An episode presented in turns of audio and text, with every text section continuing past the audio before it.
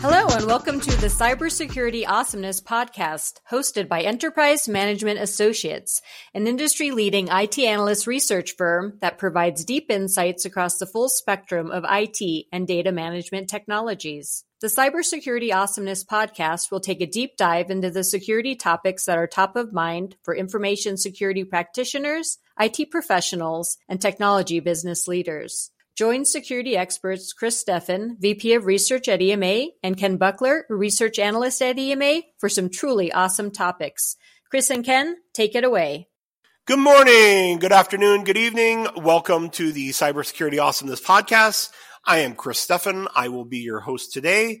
Joining me today is my friend and colleague Ken Buckler. Today, we are going to talk about the continued increase of ransomware gains but how they are starting to use the best technologies and, and really starting to run more like a business.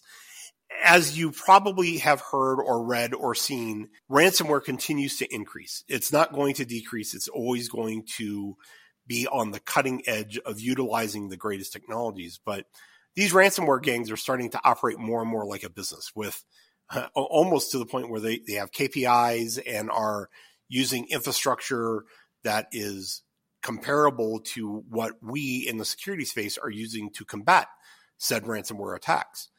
And it, it's a concern. It's something that, you know, it's a relatively new development. It's something that uh, arguably has been a long time coming as they get more and more organized and something that we're going to continue seeing more sophistication from ransomware gangs as we go forward. Yeah, Ken, it, what are your thoughts? Yeah, it, it's really interesting. I think um, you know the way that ransomware gangs and, and really the whole cybercrime industry as a whole has evolved from you know just being a, a loose group of, of bad actors to basically I mean, we're talking organized almost corporations that you know they they actually have you know self governance boards basically, and they, they actually you know specifically scope out their targets ahead of time very meticulously, and they actually now even have an underground economy where we're talking ransomware as a service economy where you know hey if if your underground gang can't you know develop ransomware on your own that's fine this gang over here has ransomware available that you can rent their their infrastructure and launch your own ransomware attack on another organization. All you have to do is pay a rental fee. Oh, it, it's terrifying. I, I harken back to the days of the quote unquote lone wolf that is basically in the, his parents' basement taking in, you know, creating some weird virus for fun for giggles one evening. Those days, I mean, I, again, I'd like to think that those days are gone. No, those days are here as well. But uh, the the idea of these organized groups taking and having these very very sophisticated attacks is interesting. The idea of having ransomware as a service is also very interesting, and what we as security professionals can do to be aware of those kind of things is I think critically important. Yeah, and you know something that you know really interesting that's that's really helped propel this uh, movement going forward has been uh, the more mainstream adoption of cryptocurrency, because traditionally the way that uh, a lot of these ransomware gangs would originally get stopped was you know a lot of the cybersecurity researchers would go after their payment processors and once they block the payment processors, well, if the ransomware gang can't get paid, why are they going to do the attacks? So what do they do? They shift over to Bitcoin, and now you, nobody's going to block a Bitcoin uh, transfer. So now you've got to uh, worry about okay, well now we've got a payment processing that can't be blocked. So so now you have to target the uh, attackers head on. And what is really becoming interesting too is I'm starting to see a shift where because organizations are getting better about protecting their data, that they're actually doing the, the right thing, taking backups. Now, a lot of these ransomware attacks now come with an extortion, extortion threats as well, in that they're going to threaten to publicly release your data unless you pay the ransom. So that in itself brings on a, a very new aspect and a very terrifying aspect depending upon the organization that got targeted you don't want your IP to be released to the entire world. I mean, that kind of defeats the purpose of it being intellectual property to begin with. And, and more to the point, you know, everybody has dirty laundry. I'm sure that there's plenty of executives out there that don't want internal memos and internal records being released to the world. Case in point is the US government and, and some of the leaks that they've had that have obviously disclosed the entire world. The other thing that I find really interesting about this whole process is that, and, and one that I don't know that we talk enough about sometimes, is state sponsored and, and nation state hack gangs and so on and so forth. Again, it used to be that only the biggest nation states could take in and really afford to have a, a cyber criminal, uh, for lack of a better term, a cyber organization that can go out and attack other nations and, and whatever have you. Now, almost every country in the world has their own organization that does this to a degree or another.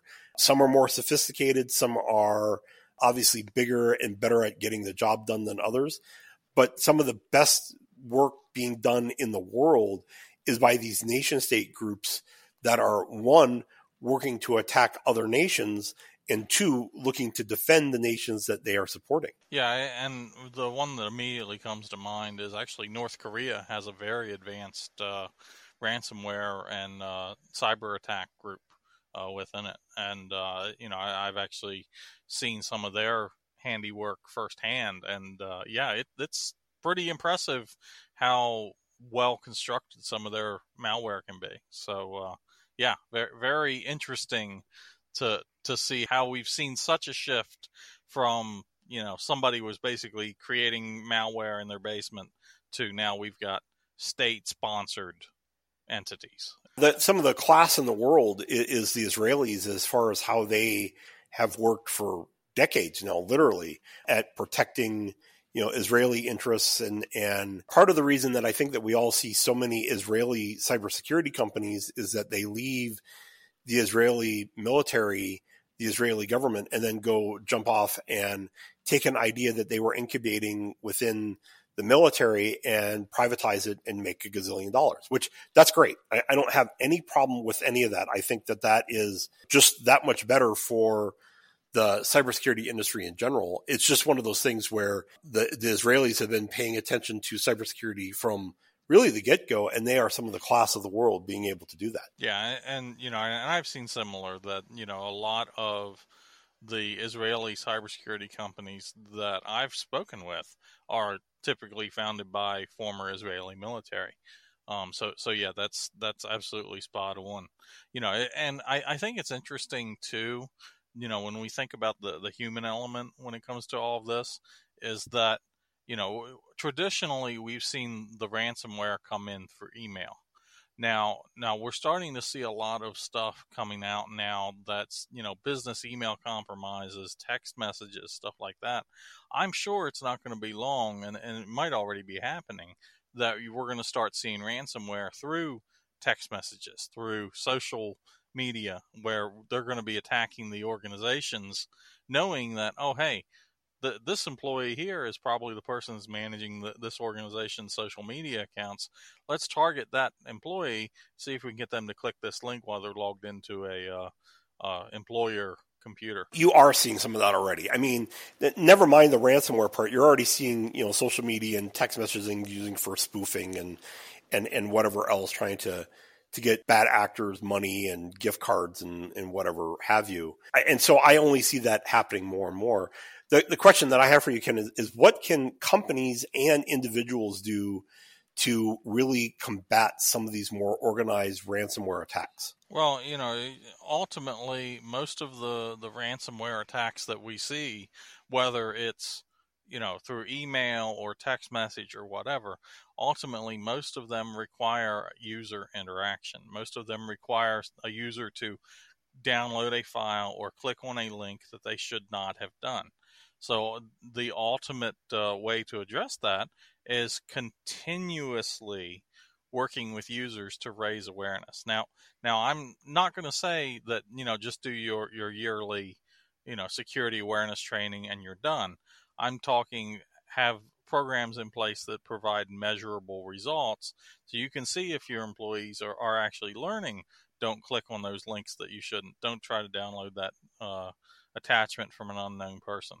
And I think that by implementing programs like that, we're going to see uh, significantly reduced impact of ransomware efforts. The idea of that, that continuous awareness on ransomware is critically important. It, it only takes you know your weakest link to click on the wrong thing the one time, and then you have somebody that is in your systems doing nefarious things and, and you may not discover them despite whatever tools you might have you may not discover them for i think the average now is 208 days or something like that some some ridiculously long amount of time. So again it, it's one of those things to be continually aware of. It's one of those things that we're obviously talking about it so people are aware of it but it's really important eh, from a, a cybersecurity perspective for companies to make certain that their employees understand what it means to be aware of the security ramifications of cybersecurity attacks, ransomware attacks, those sort of things. It's not a one and done thing. It's not something that is going to magically go away. It's not something that you take the a pill for and you're good to go for. I haven't seen the tool set yet or the solution set yet in all the cybersecurity companies that we evaluate that solves all the ransomware problems. Have you, Ken? No, no. I mean, there, there's there's a lot of interesting tools out there, but ultimately, no tool is foolproof. You're always going to have that human element that needs to be taken into account. So, anyway, I, I think that we've covered this pretty well today. Uh, I do appreciate everybody listening today. I hope that you are taking precautions against ransomware attacks. Um, we will pick up again next week, and I hope that this has been a good podcast for you. Until then, talk to you soon. Thanks, Chris and Ken, for all your great insights on today's topic. Make your next podcast awesome when you work with EMA security experts Chris Steffen or Ken Buckler. Educate your prospects, differentiate your solution, and add the credibility of a third party expert to your message. Visit cybersecurityawesomeness.com to listen to past episodes.